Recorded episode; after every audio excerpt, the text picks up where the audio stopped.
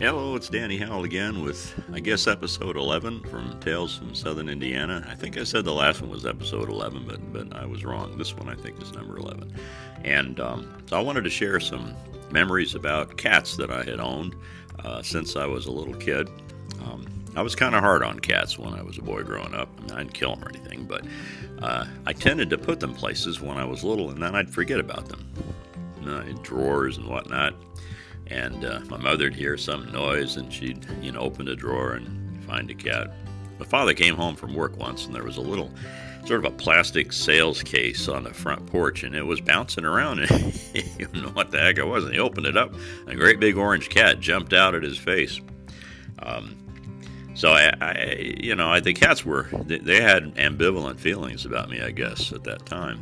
Uh, I'd seen a picture once when I, maybe I was around nine years old uh, in Life magazine, if you remember that, of a puppy falling down through the air with its ears, its long ears up in the air while it was falling. And I thought, I'd like to have a picture like that.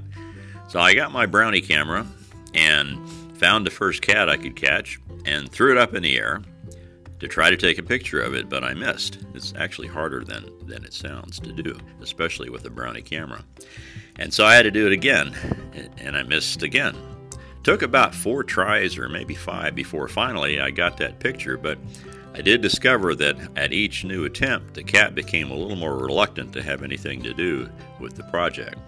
But I did get the picture, and I kept it for quite a while, and uh, people would see it and they would shake their heads and what the heck did you do uh, to the kitty? Um, but I've liked cats. I've had a lot of cats uh, since then over the course of my life, and uh, uh, by and large, it's been a good experience for me and hopefully for them. I did have one cat that I never liked, and uh, that cat was quite mean. He once bit somebody in both arms. Uh, he liked to get up on my chest when I was asleep and scream at me, and I'd wake up and see these fangs bared in this mean looking cat screaming, and I don't know exactly what he wanted other than just to scare me, I suppose. Um, but uh, I remember taking him to the vet. Well, nobody liked this cat. I remember taking him to the vet once, and I came out and I told the people at the front desk that the vet would like to see him in two weeks. And there were two two women working at the desk, and one of them, her eyes got real big, and she said, "Oh my God, I'm working next week." And the other one's looking up his file and she finds it and she says, He doesn't need to come in in two weeks. He doesn't need to come in for three more months.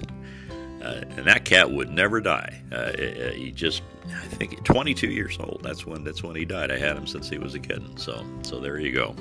Um, had good cats since then, fortunately, and certainly recommend them. Um, you know, people don't know quite what, what to think about cats' behavior, and it's mostly understandable by thinking that they're solitary hunters. So they don't really want to have a whole lot to do with activities with other people typically. Although they will kind of play like kittens, even as long as they're pets and they're treated well. But they're not going to come up and just sort of try to do what anybody wants to do.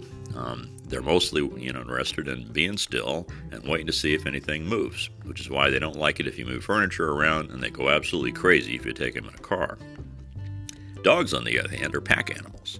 They want to follow the pack leader and if you're the pack leader, then you know you will mistakenly believe that they are your good friend, uh, when really what they're just doing is exhibiting typical pack behavior. Now, if you're not the pack leader, then they will treat you based on what they think you are in the pecking order. And as long as they think you're ahead of them, they will be relatively nice to you. But uh, they will challenge you from time to time, and that's that's one of the issues that people sometimes have, I think, with their dogs. Um, so fortunately, uh, I didn't I didn't uh, alienate cats as an entire species, and have had the opportunity to enjoy them. But uh, uh the memories of them as a, as a kid um, eh, probably were kind of mixed experiences for them. Thanks for listening.